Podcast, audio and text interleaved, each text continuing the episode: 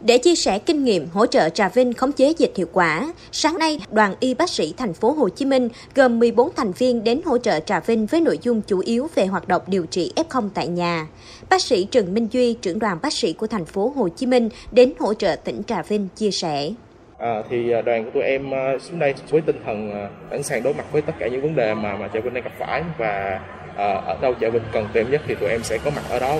à, tụi em thì với kinh nghiệm là cũng vài tháng chống dịch tại Hồ Chí Minh là cái thời điểm đau thương nhất.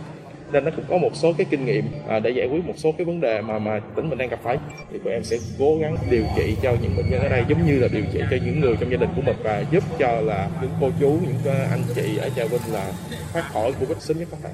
Tại Trà Vinh hơn tuần nay, mỗi ngày số ca F0 trên địa bàn luôn dao động ở mức 300 ca. Hiện toàn tỉnh có gần 5.000 ca nhiễm COVID-19 cần được cách ly điều trị, trong khi các bệnh viện giả chiến đã quá tải. Trước tình trạng này, Sở Y tế tỉnh Trà Vinh đã cho triển khai điều trị F0 có triệu chứng nhẹ tại nhà với số lượng hơn 1.200 ca. Tỉnh Hậu Giang cũng đã thực hiện cách ly y tế F1 tại nhà nhằm giảm tải nhân lực y tế, nhân lực các tổ chuyên môn an ninh trật tự, phục vụ hậu cần của khu cách ly tập trung để tập trung nguồn nhân lực y tế chăm sóc cho các bệnh nhân mắc COVID-19 tại bệnh viện, đồng thời giảm nguy cơ lây nhiễm chéo tại các cơ sở cách ly tập trung, tạo tâm lý thoải mái cho người cách ly.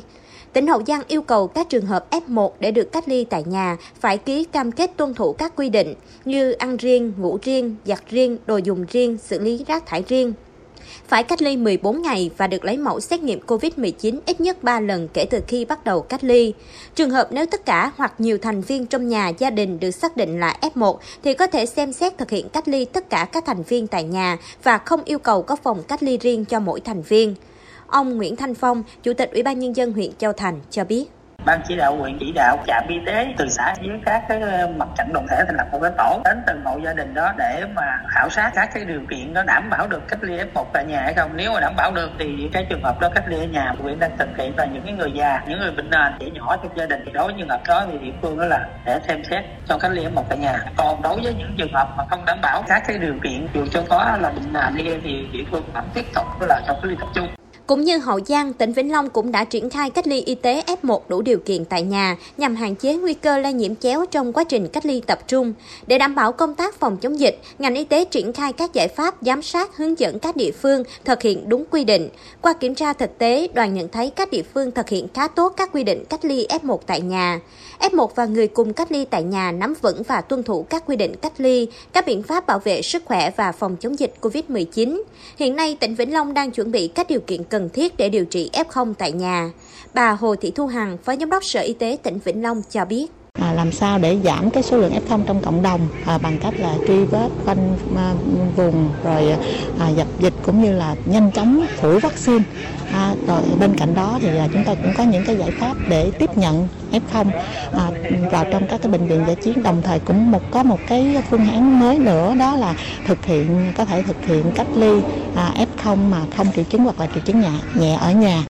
chỉ trong thứ Bảy ngày 27 tháng 11, tỉnh Sóc Trăng tiếp tục ghi nhận 714 ca mắc COVID-19, trong đó có đến 486 trường hợp phát hiện qua sàng lọc tại cộng đồng. Như vậy, số ca mắc COVID-19 đến nay của tỉnh Sóc Trăng là trên 15.600 trường hợp, trong đó trên 10.200 trường hợp điều trị khỏi. Hiện số bệnh nhân còn đang được cách ly điều trị tại cơ sở y tế là 5.350 trường hợp.